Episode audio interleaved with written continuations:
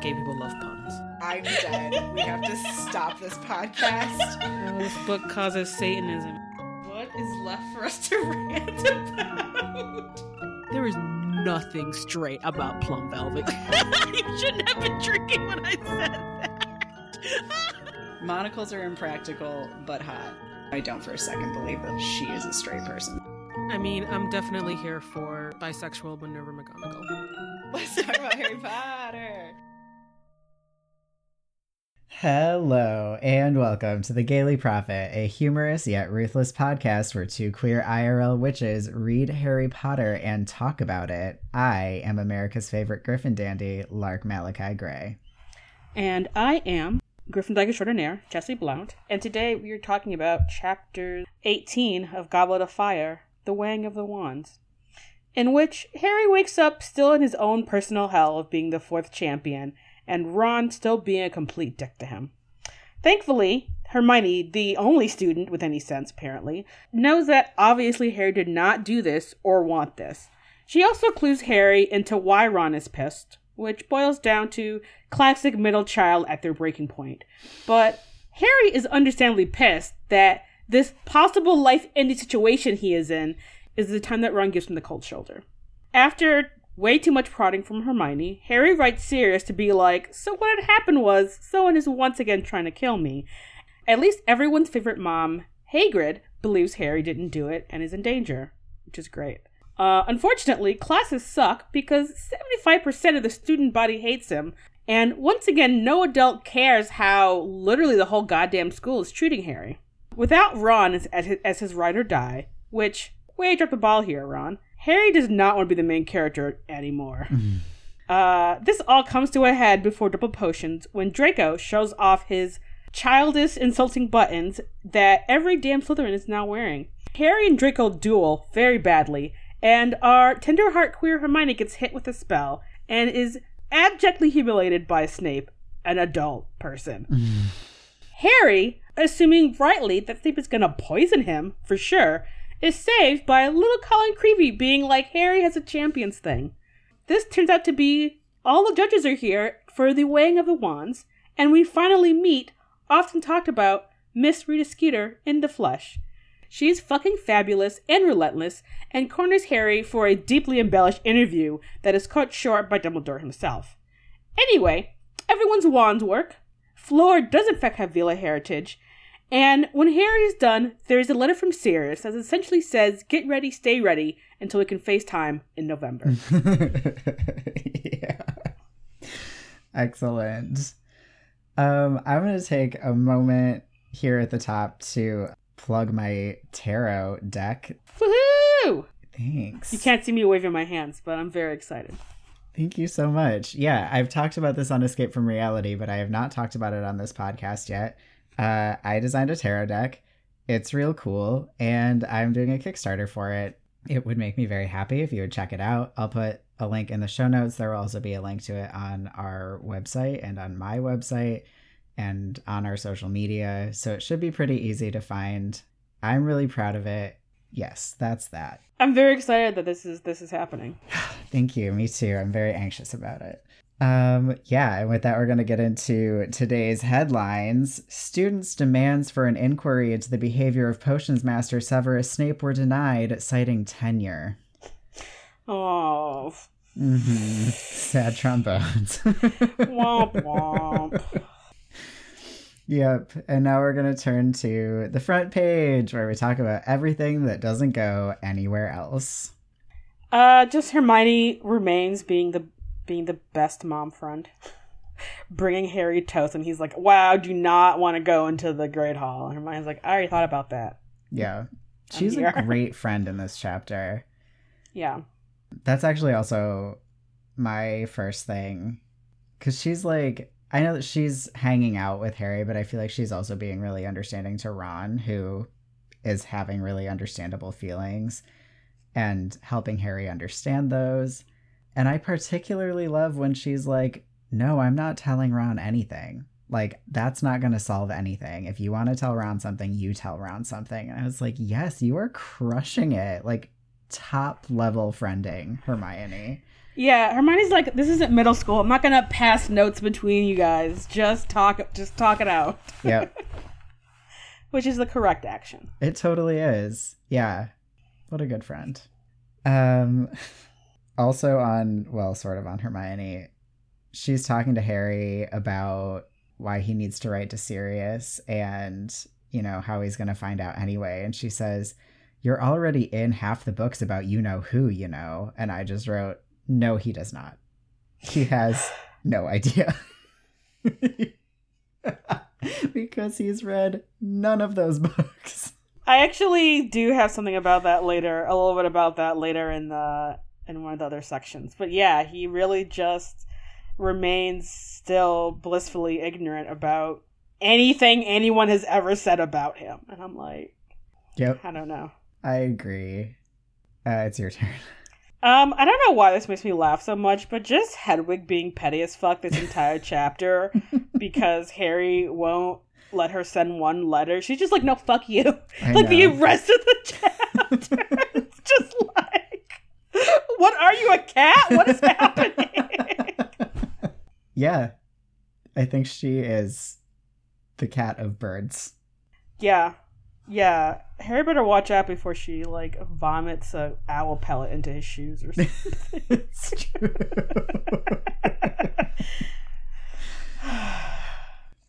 so I think that Malfoy had these buttons professionally made. Interesting. Okay. Yeah, I think he mail ordered them. I think that's why they came two weeks after the whole thing happened. Can I can't imagine him putting in the effort to like making tons and tons of like light up buttons. I don't know because I I actually think he made them and that it is actually probably. I mean, it's it, I think in his mind a better use of his time than like studying. I agree, but I think he would get more like it feels fancier to him to have these like professionally made buttons, you know. Every single one of them is identical. They're like, you know, have the reinforced backs. Like I just think it feels much more like snotty rich kid for him to have like sent away for these buttons.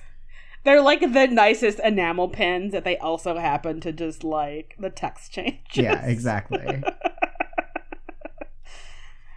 Um, whatever it is, it is also a pretty hilarious level of petty. It truly is. it's just oh jeez um i just want to say that you know hagrid's heart is in the right place but she really should have gotten some harnesses or like a gentle leader for like these skrewts um i mean probably not letting 14 year olds be drug around by these giant strong dangerous creatures but Yep. I don't know.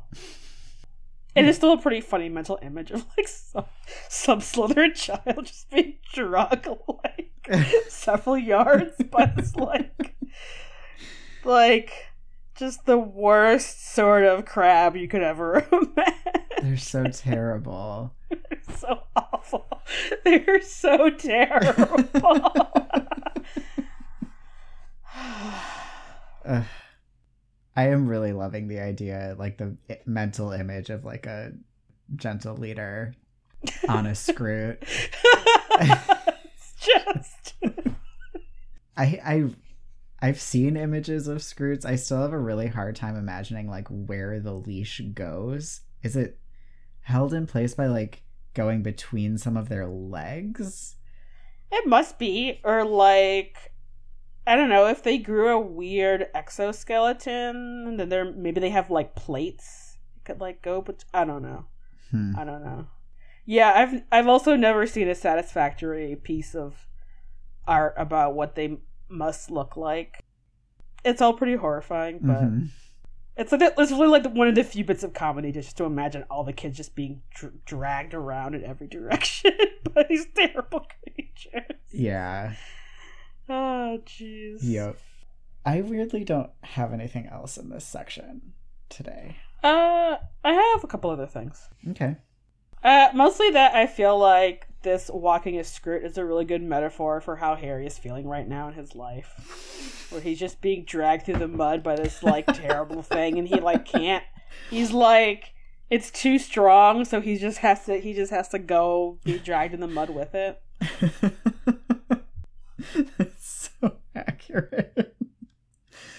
Uh, also, I'm gonna use that in the future when I'm stressed out. I'm gonna be like, I feel like I'm taking a skrewt for a walk.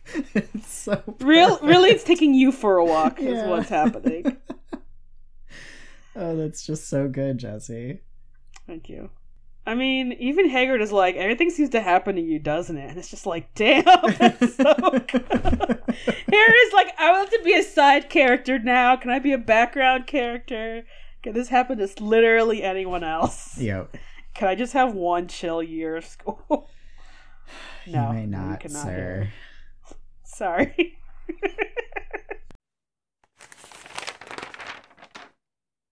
Welcome to the education section where we talk about this goddamn school. I feel like this chapter is such a great example about why the house system is really, really bad. Like, Oh, yeah, totally. right? Having a second Hogwarts champion would not be this kind of problem if there weren't houses. Yeah. And I mean, granted, it's like, I mean, we've all seen teen movies. A lot of us have been in high school. It's like there's always going to be like weird inner student politics of like popular kids versus everyone fucking else or whatever. But the house system really just it just it like there there just there is no inner house unity. Except I guess for everyone being united against hating Harry Potter at this moment, which Right. seems like a really shitty thing to feel united about. Yeah. It's like large scale bullying. It's so bad and like yeah, it just it just wouldn't it wouldn't be the case that it was like the whole school hates Harry Potter now if they just Yeah. were like in dorms if there weren't houses. So Yeah. down with houses. Yeah, no, it's just and I think I think it's like understandable, I think, for the Hufflepuffs to feel a certain way. Mhm. Just because like I think in canon, as like we're, we're getting like in this chapter, it's like the Hufflepuffs really have anything to be like really proud or excited about. Which again is I think another reason to be like, well fuck these houses. Right? But yeah, it's just that, like it's like what like the Ravenclaws. What the fuck are you guys doing? It's like oh because of Quidditch we're all against each other, and I'm like I don't think it's just Quidditch, No. even though it doesn't help. No. No, and neither does the the House Cup, even if Quidditch didn't play into that at all. Right. Like, yeah, no, So- it's not it's not good. Have like Yeah. a, be a normal school, have a valedictorian and let the students compete against each other individually Yeah. if you have to or you know, don't. it's an alternative. Yeah. Exactly. Yeah, it's incredibly fucked up. And as I said in my intro, my intro, my summary, deeply upset.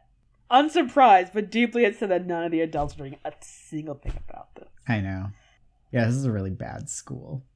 And then everyone's like, "Why is it hard for us to get together when they have to like deal with this literal fascist like two books from now?" And it's like, "Huh, I wonder why." Gee, It's a mystery. It doesn't make any sense. couldn't couldn't couldn't put a finger on exactly what it is. who who who would have who could have seen this coming? right? Yep. Um. Okay, so why not just have someone examine all of the kids' wands at the beginning of the school year? This is the only time we're ever like, hey, because you literally need your wand to survive this deadly tournament that you're in, we're gonna make sure your wand fucking works. Or even just like have someone comes in to be like, let me just, you know, does your wand, is your um, wand acting weird? Do you need a tune up or whatever the fuck? like why isn't there like IT for wands? Uh, especially at a school where people are learning how to use their wand. And I, I mean, again, obviously, I ranted a lot about this in book two, where Ron just had a broken wand for the entire school Right. year, which is like c- clearly impeding his education, and no one seems to fucking give a fuck. No. And like, and if it is a thing where it's like, well, only someone like Ollivander could do that, what the fuck? Like, if Ollivander had gotten fucking one of the fucking flying horses that had stomped him for whatever reason on his way up here, y'all be fucking screwed. No one would make wands. Wh- what? Even fucking Coca Cola. There is at least two people who know the secret recipe. Are you kidding me? Yeah, totally. You're that's a great point because he is real old. He should have an apprentice by now. He should have like eight apprentices or whatever. yeah. Especially if your other option for wand making is Gregorovitch, which LOL name drop. It's gonna come in. It's gonna come back later for us, Yeah. or whatever French wand maker we are assuming, or maybe you can just like get your wand made by some like because Fleur has this wand. We'll talk about the wand later, but it seems like it would make so much sense to do this more than once in this entire fucking series I know. especially when you're presumably educating like the majority population of like witching the witching UK. Yeah, this is a great point. What yeah, what a good point. They should totally they should totally be checking at, at at yeah, at least at the beginning of the school year. yeah.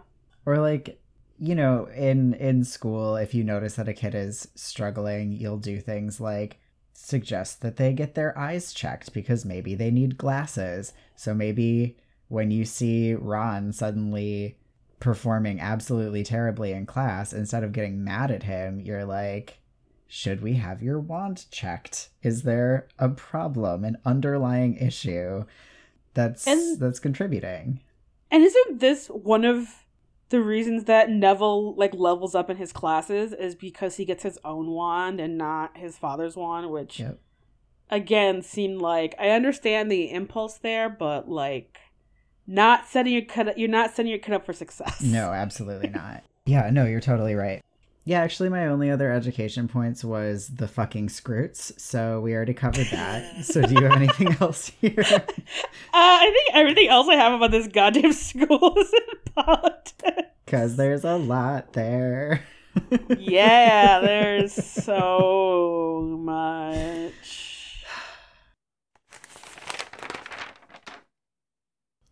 Welcome to the politics section where we talk about things that are fucked up. Start with some magical racism. Uh, yeah, we can definitely talk about some magical racism. I guess I just have it in uh, chronological order. We could also start with continuing the education section. I actually, I actually do also have this in chronological order, but I have a actually have a different point that is brought up in this chapter. Okay, let's start with yours. Okay, so I'm actually going to go out on a limb and say that Malfoy is probably not exaggerating that half the previous Triwizard Tournament students end up dead. and I was like sitting with that, and I'm like, that seems excessive, even for this witching world, which seems to like assume you're probably not going to die doing a dangerous thing, even though it's like you only get a little bit more sense of caution Mhm. some more safety standards built into your world, whatever. And then I was kind of like, it's a little bit like how it's a little bit with football, American football, how we know it causes traumatic brain, like deeply, like un- irreversible traumatic brain injuries, and we're still like, this is fine for like teenagers Right. and like, you know, people who are 19 and 20 and still growing to be doing right. whatever. Who cares if you like die at 35 and have tremendous brain scarring and like, you know, whatever. And I'm just like sports suck really everywhere. Um dangerous sports. Let's not let's not have kids do potentially deadly sports. Yeah. Yeah. Totally. yeah. American football should be banned, honestly. I mean, truly, or at least Change it to touch football. right. It could just be flag football. No one has to have their so many traumatic brain injuries. It really is like the best example, I think, or like the icing on the cake of how America is just like Rome again. Because it is like, no, we want to watch naked men battle each other to the death for sport. Like, that's what we as a society really, really want in our Yeah. heart of hearts. And that's what we have. Like we have football instead of like gladiators and okay.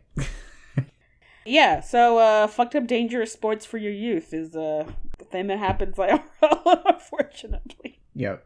Uh sorry, did you want to go back to surprise magical racism? Just casually slipped in there. It's maybe the most intense it's been so far. I don't know.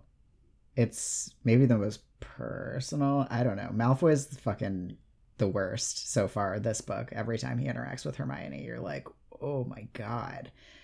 Reminder for anyone who didn't read this chapter he offers Hermione a support Cedric badge and says, Don't touch my hand now. I've just washed it and don't want a mudblood sliming it up. I'm really glad Harry cursed him. I just want to put that out there. Or tried to. Yeah. Anyway. Yeah. It's like Harry this actually would have been the time to like punch him in the face because he would not have been expecting that. That's true. Yeah. If you were close enough, you could have just hit him in the face. Imagine just getting his wand out and then just stabbing Malfoy in the eye with it instead of casting a spell. I don't know what I'm supposed to- Oh, oh, yeah, the, the perfect surprise attack. Right? Oh, when he's so pissed, I was laughing just, just like I'm out.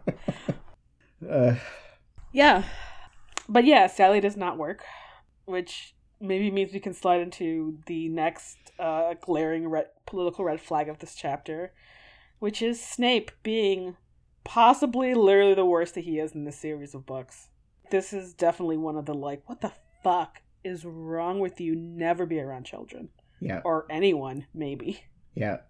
And uh, listeners, to refresh your memory, this is when Herm- Hermione is, of course, hit by Draco's spell ricocheting off of Harry's spell, and her teeth starts to grow alarmingly large, which is already horrifying. And Snape is just like, I don't see any difference, and it's just like, you motherfucker. Yep. Ah. All the things that Harry is imagining doing to Snape, like while he's sitting in class just fuming, I that is exactly how I also feel. Just- yeah, I think I highlighted everyone. It's just like, yeah, Yeah. just why are you yelling at him? Just fucking, I don't know. Just fucking body check him right now. I know. Harry. Who gives a fuck? Transfigure him into a ferret and then I don't know, flush him down the toilet. Oh my god. Lock him in the Chamber of Secrets. You know how to open it. oh wow. And yeah, Harry would be like, I actually don't know how to transfigure a person, so you'd just be a really weird ferret man for the rest of the book. Um which, you know, would be a good reflection about how you're just a fucking monster on the inside. It's like everything. uh, listeners, we're recording this after Christmas, so all I can just think of is all the nasty shit they say about the Grinch and the Grinch song. It's like basically Snape. yeah, it is. He's so awful. yeah. Why is he why is he even a teacher? Like Because Dumbledore does not give a fuck about but Anything in the short Snape term. want to be a teacher in the first place, I guess is actually what I'm asking here. Because like he applied to teach at Hogwarts. But I assume for the Defense Against the Dark Arts position. Sure, but it doesn't seem like he likes children. Or maybe he likes teaching, but it doesn't seem like he likes children. So like maybe he was sent by Voldemort as to to be like a spy. I don't know. I don't know. Maybe it's like one of those things where you know how like, and I can't imagine this actually hap- happening with Snape, but I feel like ev- like like sometimes you like meet someone who's like good at a thing, or maybe you've heard it. It's like, oh, you'd be a really good teacher, and be like, oh yeah, maybe like. Mhm. I like thinking of new ways to do the thing. Maybe I would be good at teaching. I mean, maybe like he had this like idea in his brain about like they'd be so excited to learn about defense against the dark arts, and they could appreciate my brilliance and my creativity, as opposed to the like actual nitty grittiness of teaching, which is not always glamorous. Right. And I think from having known a lot of teachers is often not glamorous. Uh, especially maybe you realize you don't like children, hmm but now he can't get out of it because Dumbledore is the fucking worst and Mhm. is like, "Well, I need you close at hand." Uh, so instead of like, I don't know, just brewing medical potions for us, which I could probably pay you to do full time, you're gonna teach this Mhm. thing that you hate and Mhm. everyone else hates. Mhm. So, and everyone else hates having you teach. So, good luck. Yep. Yeah. It's so fucked up. I mean, what is does Rita call uh, Dumbledore? A like out of touch dingbat or something? Yeah. I'm like, she's not wrong. yeah. Yeah. Uh speaking of Rita, shall we speak of Rita? Let's speak of Rita. Yeah. So Rita Skeeter should have been the just waving red flag that we all should have seen sooner that alerted us to JK Rowling being such a fucking TERF. Yeah. Because she is just completely coded as a trans woman in a way that like reading it now you're like this is 100% intentional there's no way that that wasn't what she was doing Um, correct. And I mean, you know, we talked we talked previously about this sort of people that we're not supposed to think are good people are often coded as doing gender wrong. mm-hmm. And yeah, just the very the way that Rita is described as having masculine features, Mm-hmm. you know. I'm just, I'm just like trying to figure out how I want to say this. It's just in retrospect is cringe.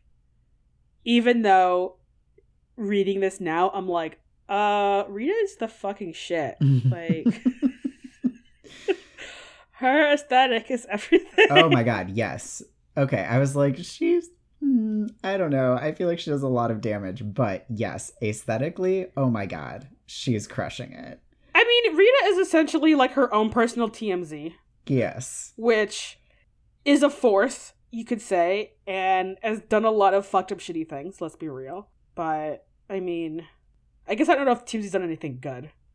But, I think it's okay when it exists in a in a form where people are like, I'm reading a gossip column, but she has access to writing for the only newspaper in this world, and so her shit is presented as being news, which I think is Yeah. incredibly dangerous. you know, I, I, and you're right, it is incredibly dangerous the way that, like, it's being presented as, like, like there's no fact checking, it's just presented as fact. I do have to say that, unfortunately, that's, you could say that of almost, of, like, any reputable news source in the US. Like, the New York Times, and I don't know if it's just because collectively everyone is more, like, aware of how terrible, like, terrible conservative old white dudes are Hmm. but I feel like I've seen way more pushback and criticism of like opinion pieces in newspapers that are written by old white dudes that are like completely just out of touch and like outside of reality and just being like, how did this get published Mhm. in the New York Times? Like, are you guys fucking kidding me? oh, I know. And so I feel like what what Rita is doing is in a lot of ways definitely incorrect, but is incredibly realistic, unfortunately. Yeah, totally. I didn't read it because it's paywalled, but I just want to note that the New York Times just published a an interview with J.K. Rowling about like a kid's book that she just put out. I know. I'm making I'm making a just a very uh, just incredulously disgusted face. Yeah. Uh, well, I'm sh- oh, sorry. Go ahead. oh no, I'm, I'm gonna say I'm sure we'll see screenshots on. I'm sure if I go on Twitter, Yeah. I'm gonna see people being like, "The fuck," I know. and I look forward to that commentary. So I don't have to give them money trying to read that shit. Right. With they're not gonna get my clicks. New York Times. Yeah. So I don't know. We should talk more about what Rita's writing does when we actually get to it. I feel like we got sort of off track from like the the fucked upness of the way that she's described in the chapter, which is what we should be, I think, talking about right now. No, you're right. Sorry, I did get off. I did get off track, but. I mean, I went with you. So she's described as having quote unquote curiously rigid hair, which to me sounds like a wig potentially, a heavy jawed face, thick fingers, a surprisingly strong grip, large mannish hands, and then uh, overly penciled eyebrows, which is interesting. I think I forgot that part. We get also just like general femme shaming, where she's like got these bejeweled glasses and her long nails are mentioned like five times. Like she has long nails and they're painted. Ugh. Um, and then she has like a like a shiny handbag too. It's the first person we've ever seen with a purse in the whole series, I think. And it's made of crocodile. Yes, it is. And then I also noticed I feel like okay, so sh- to activate a quick quotes quill to make it right in your style, you like put it in your mouth. And it says she sucked on the quill with apparent relish, which to me feels very like oh, like this lady likes giving head. Like it feels very Mm. sexualized in a weird way that I would think I was reading too much into, except I don't think I'm reading too much into it. No, the minute you say that out loud, it is. It does seem sexual, either for like putting the pen in her mouth or about all of the like juicy ass shit she's about to make up about the situation. Yeah. Or maybe both, honestly. Yeah. both. Yeah. With apparent relish just feels very like, uh, she likes sucking on things, which, like, y'all, Mhm. for the record, that's fine. It's beyond fine. Uh, Yeah. There's like literally nothing that c- should ever be shamed about enjoying performing oral sex. Also, 14 year olds shouldn't be judging anyone about that because that's like the primary sex act that they're engaged in. Uh, okay, so I have another take to bring to Rita's aesthetic that I was thinking about today. Because I think for the first time I'm actually I actually really paid attention to the things that we get that were described from Rita. mm-hmm. So we get this like really styled and unmovable hairstyle. She has her like two inch press ons, her crocodile purse, and her gold teeth. And all of this together, I'm like, Rita's aesthetic is very like, is very hood. Mhm.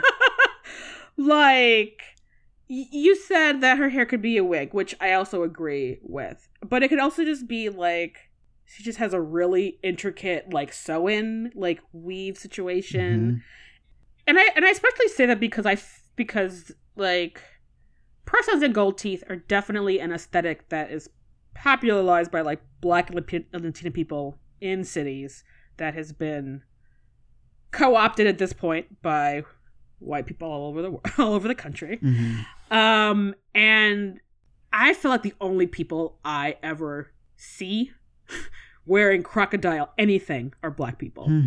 And I mean, Detroit has its own like the cities. Cities have like varying sort of styles of what's going on, but people in Detroit love them some crocodile some crocodile shoes. It's very it's it's very great. And so part of me is also a little bit uncomfortable by this Mhm. because obviously a lot of TERFism is based in racism and the racist the racist assumption of what gendered bodies look like, Mhm. especially female gendered bodies, to all of our detriment. And so I think I feel like giving rid of these sort of uh like this aesthetic that is uh, very much associated with uh black and latino hood culture it feels doubly gross Mhm. for her to be uh, giving these uh attributes to someone who she is 110% writing as a villain Mhm. Yeah, you're totally correct. and i mean again being a TERF is also being a racist piece of shit because of how gendered bodies and racism intersect in an oval of a venn diagram Right. Uh, but it's just it's just sort of doubly gross here, where it's like none none of these things are bad. Right. All of these these things are in fact fabulous. Right. So it's just real shitty. Yeah, it's terrible. Um so I wanted to I guess suss out whether or not we're agreeing to read Rita as trans. My instinct is to refuse it.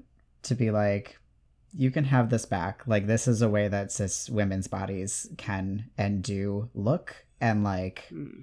we're not going to accept this like caricature of trans womanness that you have presented us with.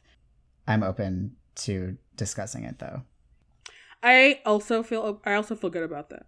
And I also don't want to necessarily I don't want to lean into the scoundrel being shitty about trans women, which is what's happening. And I think it's also a not terrible reminder that I mean, obviously gender is bullshit and even cis women have pronounced jaws and muscular large hands or you know, and these sort of markers that get attributed to masculinity, but it's like again, this like racist, sexist, like patriarchal idea of like what a woman's body look like is false and has always been false. Right. Yeah. Cool. Uh, I would I would be into reading Rita as like either like a person of color or wherever the poor people in the UK hang out. Like she's like from the council block or whatever. Yeah, the and estate. I want this aesthetic to make sense for her. Mm-hmm. I mean, in a way that's not an appropriation. So, I guess I don't know. Does that make does that make sense? Yeah, I think so. So, because I feel like the like council estate is the UK version of the hood esthetic Mhm. and there's a lot of similarities for obvious reasons. Yeah. Let her come by her press-ons. And maybe, I don't know, some like really big hoop earrings, which I'm pretty sure Rita has that Harry is just not paying attention to because that really completes the look. hmm uh, if anyone draws any fan art about this, please send it to me because it, it greatly amuses me. Because I want, because Rita's just really beautiful. Oh my god. even if, even if she has very low, mor- very dubious morals. Yeah. Yeah. No, I mean, God. You know, she's wearing magenta here, but I feel like her iconic look is when she's wearing robes the same color as her quill. And that's how I imagine her. This like vivid electric green. Yeah. Which also, I mean, I think she's not described as looking bad in, which also lends itself to her being a person of color, as you have pointed out. Um, there are a lot of colors that white people cannot wear effectively, and I think that's one of them. uh,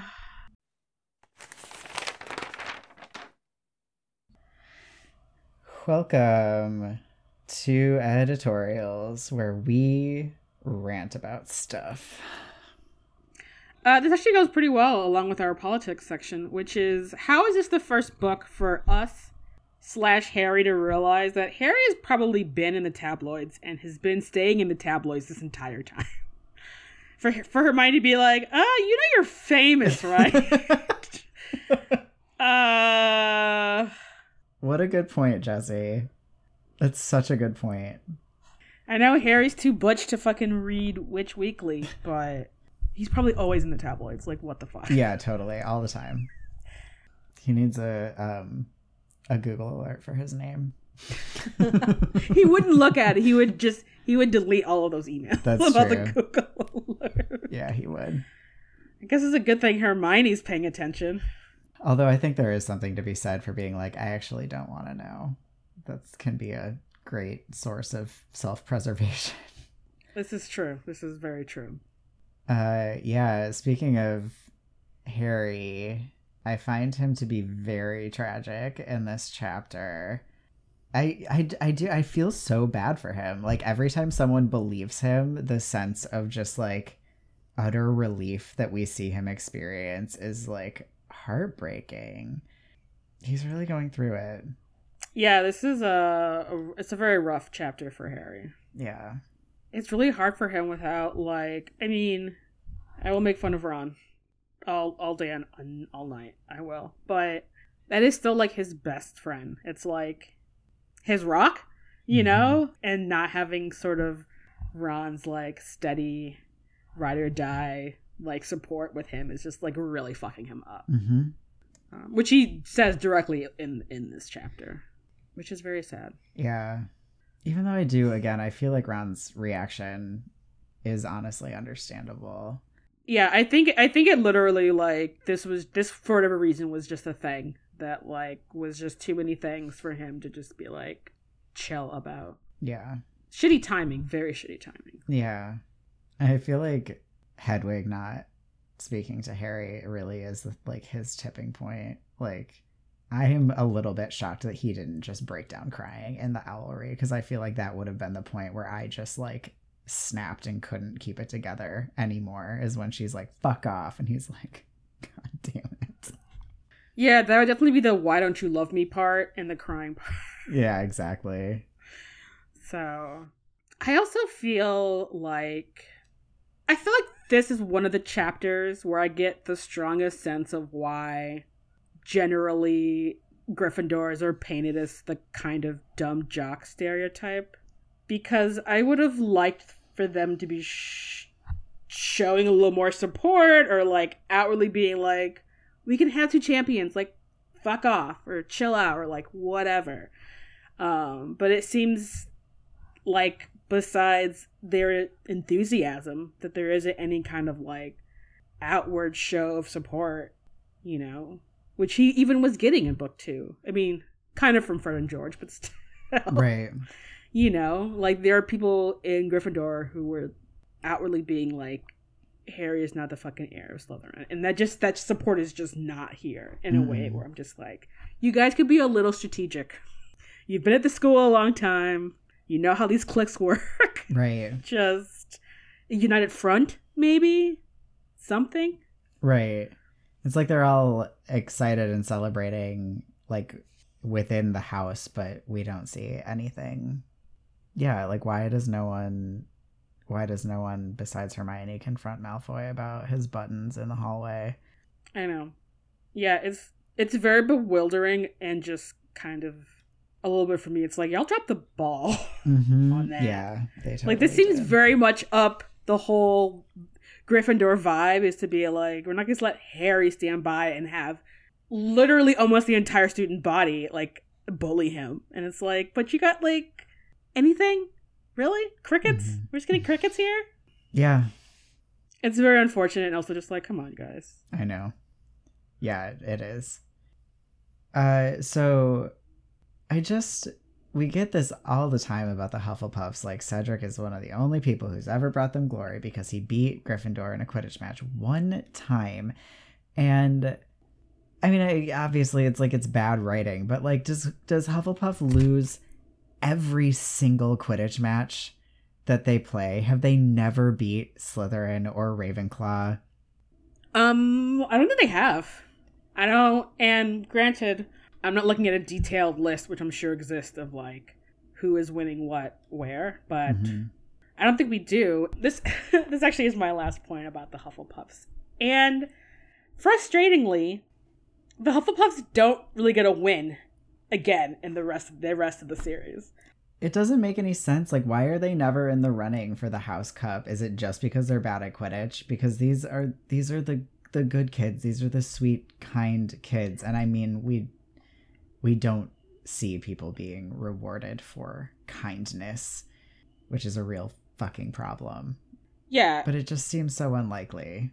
it is it is really weird because yeah, I I honestly have never quite understand how much Hufflepuff has like been devalued because I'm just like clearly that's where all the weirdos go.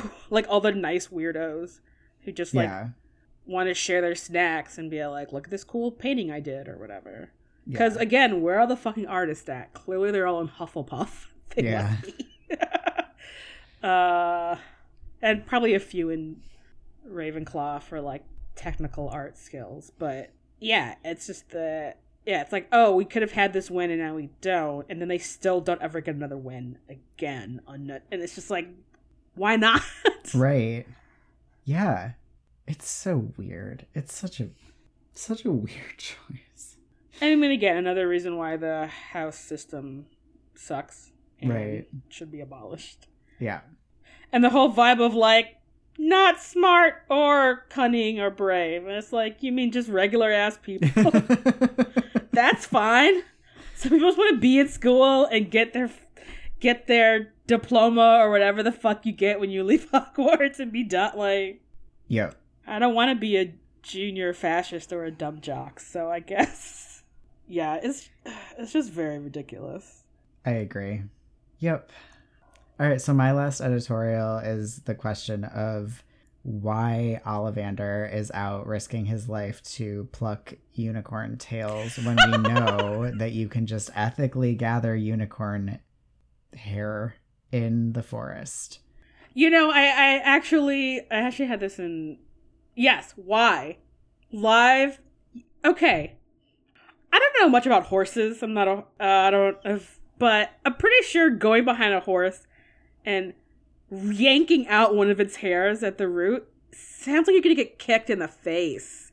And people die like that. Yeah. I'm like, why aren't you just hanging out in a in a blind on a in a tree, waiting for them to just like s- scratch their butts against some bushes, and there's just some some free hair, not Right. Getting you accidentally run through by a unicorn. Yeah, he should just be he should just be paying Hagrid for the hair that she collects. Apparently it's 10 galleons a hair, but like come on, Ollivander, I know you can spare it. I mean, maybe he's a weirdo about like the freshness. I don't know the ingredients. Clearly, he's sourcing his own ingredients, which okay, that's your craft, whatever. But again, seems like you might get murdered trying to pluck hairs off of a giant magical horse. Right. it's bad decision making. Like you can just gather them, which Yeah. does seem weirdly a thing you should be able to do with phoenixes. Now that I think about it, but I don't know. The phoenixes at least give consent. Yeah, You know, they have enough sapience or whatever to be able to be like, yes, I agree to contribute my tail feathers to wand making. yeah. It also just seems like it's not that hard to find bird feathers. That's true. like they naturally fall off of birds. Yeah, and they Yeah. we see the phoenixes molt too, like because they go through that life cycle. Right. Yeah, that's a good point. Wild, truly wild. Uh-huh. Maybe that's the real reason there are no apprentices. they all get murdered by unicorns. it's like being an intern at the Night Vale radio station. yes. Uh, yeah, you only get to be uh, an apprentice if you can survive gathering ingredients for the first like five years that your apprenticeship lasts. It's like parents don't let your children grow up to be wand apprentices. yep. Welcome to the personal section where we talk about sexy stuff. I think there's only one thing here, right? Would you like Yeah. to, de- to declare it? I would like to declare it. Oh, just that. Harry just points out that Cedric Dig- Diggory is exceptionally handsome He's so handsome. with his dark eyes and his hair and wait. Oh, I'm not looking. I'm not looking at the book. I actually do not remember. he has gray eyes and a straight nose and something else. No one's hit. No one's hit him in the face. Why would they? He's so handsome. Yep. Welcome to the health and science section where we talk about magic and science and magical science. Woohoo! Yeah. Um, I want to return to the subject of wand cores, if that's okay. I sh- yeah, yeah. I have stuff about the wand wood. So yeah, let's return to the wand cores. Cool. So I feel like, you know, we've heard wands have either phoenix feather, dragon heartstring, or unicorn tail. hmm But I feel like what we learn in this chapter is that's just what Ollivander works with because Veela hair works, which makes me think that anything from a magical creature works. So, like centaur hair, probably. Uh, something from a thestral, probably. Yeah. Uh, uh, outside of canon says that the elder wand has a thrust a thestral tail hair in it. Mm. That makes a lot of sense. Yeah. Yeah. So, I think to your point, I think yes, this clearly, I feel like this means that you could use elements of magical creatures, of any magical creature, in your wand. It sounds like, as long as it's long enough? Question mark. I don't know.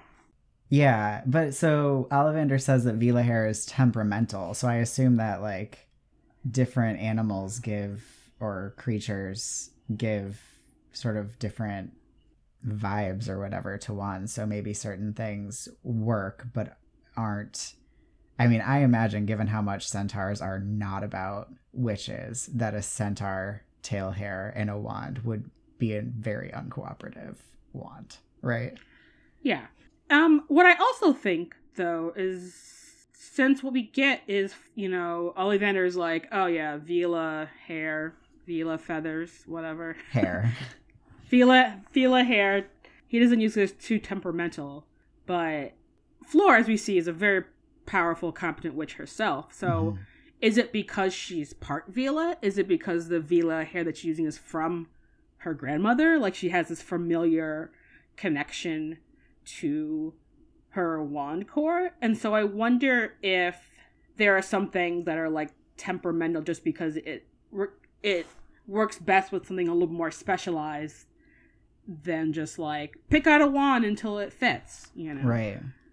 like maybe like the phoenix feather uh unicorn tail dragon heartstring is just good in general for a lot of people but if you're i don't know yeah say have a mixed heritage person like Fleur or maybe even Hagrid you know like maybe a hair from a giant would work best for Hagrid or a hair f- or a piece of a wild uh, uh, magical creature that is a little bit more dangerous Mhm, than mhm.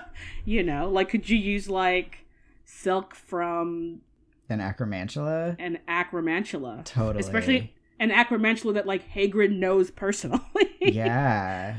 you know and like maybe it would be like it wouldn't work like you couldn't find like a 12 year old that would work for but if you're a you know i don't want to say special but not like but like if if you're weird in the way that Hagrid is weird being part Yeah. giant then maybe something a more weird unusual wand core would work better I kind of like the idea that the more like sapience, the more um human like the creature that your your wand core is coming from, the more consent is built into it. So like not just consent, but like it has to be a gift. So Yeah. like Fleur's grandmother can gift her a hair for her particular wand core, or like Aragog could gift Hagrid a right a, a length of of spider silk for her wand core. Uh, but if someone else tried to just like take those things and use them for a wand, the wand wouldn't work for them, or it would go very poorly. Yeah, or you know, if we get a situation which we see later in the books where you can kind of out duel someone to for mastery of their wand. Maybe it just which art doesn't work very well if you have a wand that's used to someone else's magic or you like attuned to them, then it like might not work at all. Mm-hmm. You'd be like, why doesn't this wand work? It's like, well, you're not BFF with a, a, a Aramantula, so duh, this Aramantula silk wand is not going to do shit for you. Right. I feel like with centaur hair though, I, I feel that'd be probably really good if you're like into divination and like, I mean, obviously you don't we don't see people using their wands for divination or astrology much, but like I feel like maybe you would you could create really great star charts with like your wand that had a a centaur tail or braid hair in it. Yeah. You know? Or like also probably, you know, if herbology was more what we want herbology to be in this series, I think Centaur, from what we see with when Ferenz is Ferenzi, Ferenz, whatever, is teaching divination, there's a lot of like plant magic involved. Yeah. Uh, speaking of plant magic, Yeah. do you want to talk about the wood of everyone's wand? Yes, I do. Uh, we're gonna start off with Cedric's wand. Okay. Uh, we already know it came from a unicorn. Does he say 16 or 17 hands high? I don't remember. Because I feel like maybe Ollivander is short because 16 hands high, that would be a five foot four inch unicorn. So not very big at all. Not very big. Hmm. Because like a, I guess a hand is four inches when you were talking about. Horses. Interesting. Uh, I do think canonically Ollivander is is short. All right, so uh, yeah, so Cedric has an ash wood wand. So there's different symbolism in like Celtic mythology versus Christian. Christians, I guess, are like this is a this is a pagan tree. this is not good. But apparently, in like a lot of other traditions, is sort of like a protective, like cleansing sort of plant, and that about like secu- like stability and security is a lot of their symbolism, along with like protection, essentially, Cool. and weirdly fertility, which R.I.P. poor Cedric will not benefit from. But it, it- you know, it seems like a good, it seems like a good fit for for for Cedric hmm being a sort of like caring, caring dude, good head on his shoulders, not caught up in the whirlwind of like fuck Harry Potter. Even though he like, I don't think anyone would blame him if he was, but he No. like doesn't. He's just like, we're all here now, so you know, Yeah, he's a really good guy. he's a good guy. All right, and then so let's move on to Fleur, which who has rosewood, which I assumed was wood from a rosebush plant. No, it is apparently like a conifer that grows in Brazil a lot. Uh, apparently, they were the wood is like prized for being beautiful, and also apparently used to make instruments historically. Anyway, so it's, as far as symbolism goes, there I guess it's one of strength and vulnerability that signals a time of inner conflict. Bummer, I guess. Yeah. I mean, you still get strength. True. Yeah, the vulnerable part is real weird. I mean, yeah, poor Fleur. But also, you know, she's also big on aesthetics, so also good for her for having this like beautiful, True. beautiful wand. Yes. uh, and then uh, lastly, we get Viktor Krum. He has a horn beam wood wand, very strong, strong wood, as you probably know. His wand is described like of all the wands so phallically. Uh, It's yeah, like- it's like girthy is shit. Yeah. They don't say girthy. He's like basically- rigid, thicker than usual, 10 and a half inches. You're like, don't Like, think- what? uh, yeah, it's it's wild. Uh, so yeah, very a very strong protective kind of wood. Uh, with the symbolism. So, yeah, cool. Mm-hmm. Good, a good sturdy, thick, girthy wand for Viktor. oh, jeez. Ooh. All right, I just have one more thing, which is a question. Uh, Ollivander creates some birds with someone's wand.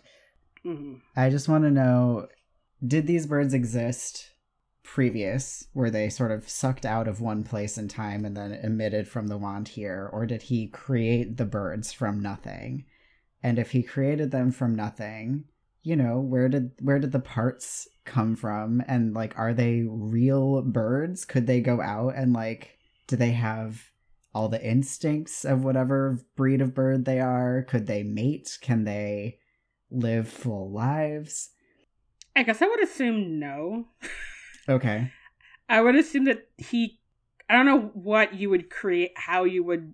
I don't think that they're like birds that have been pulled from someplace. I think he's just created the illusion of birds or whatever, and then they're gonna maybe disappear in like an hour or something. Okay. I think you have to be right because you can't create food. And I I think if you could create a chicken with your wand, you that's by definition you've created food. Yeah. Yeah. And yeah, what is the other things? It's like wine pours out of one of them and then flowers. Mhm. Am I thinking? Uh, yeah. So Which wine is also food. I don't know about that. Also, also is he just pouring wine on the floor? I'm like, is anyone drinking this wine? Like, is it going to a cup? Is it just like, woo? Like, I'm just.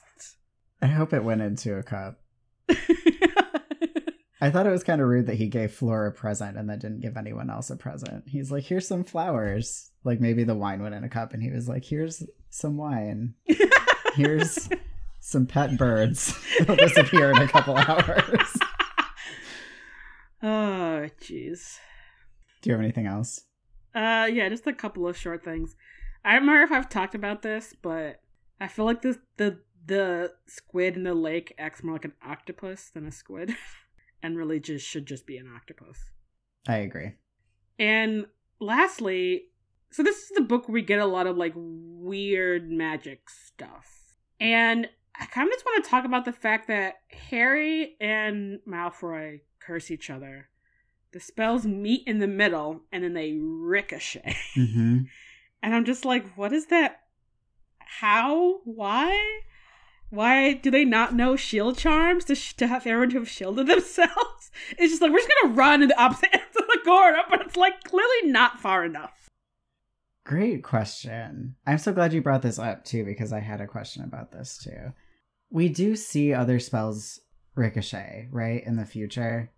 I think so. Yeah, I mean that's how Voldemort dies. Yeah, and I mean, we get even later in this book, like, t- the spells conjoining and then the whole weave of light and magic, blah, blah, blah. Yeah.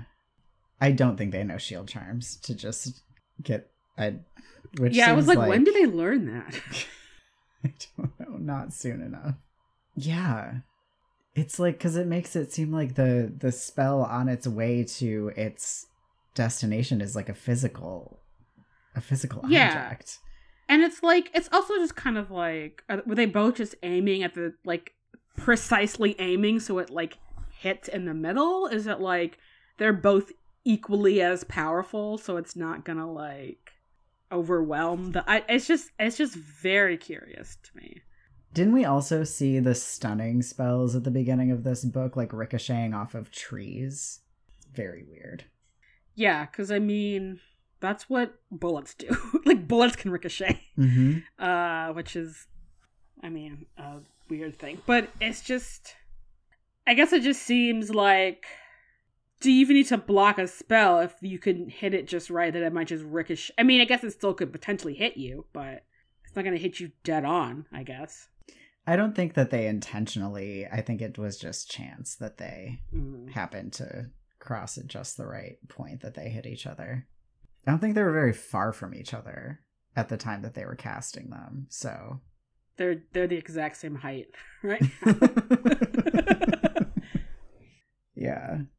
Um I wanted to just I I think I meant to bring this up in an earlier section, but whatever. So, uh Draco and Harry both cast these spells that clearly they weren't taught in class, which makes me think that there are like basically zines that go around Hogwarts of like, you know, petty fight in the hallway spells that people just just learn all the, you know, like yeah. it's just passed down through through the ages cuz where the fuck else are they learning like a teeth enlargement spell and a boil giving spell? Yeah, no, I think I think you're I think you're totally right. Yeah. I'm just imagining a little photocopied zine, even though they don't have photocopies. so is it like a really like leather bound little booklet? Or like crumpled up, like really worn like scrolls of parchment? Mhm. It's like, here's how you can really get them. Yeah. I think it's great. It is very cute. Cool. Is that all the things? Do you believe that is all the things? Cool. Thank you for listening to this episode of The Gayly Prophet. Before we get into our end notes, I want to say an enormous thank you to Jake, Tina K, and Fion. I'm very sorry I meant to look up how to say your name. Who left us very generous donations. You guys are the best. And also to MC227AJ fan and Twisted Queen here for leaving us very nice reviews. Oh, thanks everyone. Um, and I just want we were referred to in one of the reviews as uh the listeners woke queer aunts, and so I'm going to take a moment to remind you that I am your woke queer uncle. Just so you know, just putting that out there. Uh, yes. So The Gayly Prophet and our other podcast, Escape from Reality, are creations of hashtag Ruthless Productions and are produced, mixed, and edited by me. If you want to support us, you could also leave us a lovely review that we'll read and then thank you about at the end of the show. You should also uh, tell your friends to listen to us because we're a lot of fun. uh, you can also uh, share some of our stuff on social media. We are on Instagram and Twitter at The Gayly Prophet. You could also check us out on our website, uh, hashtag ruthless.com, where you can uh, buy our merch or leave a donation or listen to past episodes just on your computer. Um, there's also a link to our Patreon where you can uh, support us monthly. And we have cool Patreon exclusive content for you to listen to. We sure do. Like our conversation about celebrities' dick sizes. In this episode, for example. yes. Yes. Let's see. If you want to find me on the internet, and specifically if you want to help kickstart my tarot deck or even just look at it, you can uh, do so on Instagram, where I am at Lark Malakai, which is L A R K M A L A K A I, or my website, which is larkmalakai.com, or on the hashtag Ruthless website and Instagram, obviously. If you want to follow me, I'm on uh, Instagram at Live from Detroit and on Twitter at Jesse underscore Detroit. Our show art is by Theo Julien Forrester. The music in our theme song is by Kevin MacLeod. And until next time, press ons. Exceptionally handsome. Girth. and harness. Excellent. Those are all very weirdly sexual now that I realized that out loud. Anyway, whatever. It's perfect.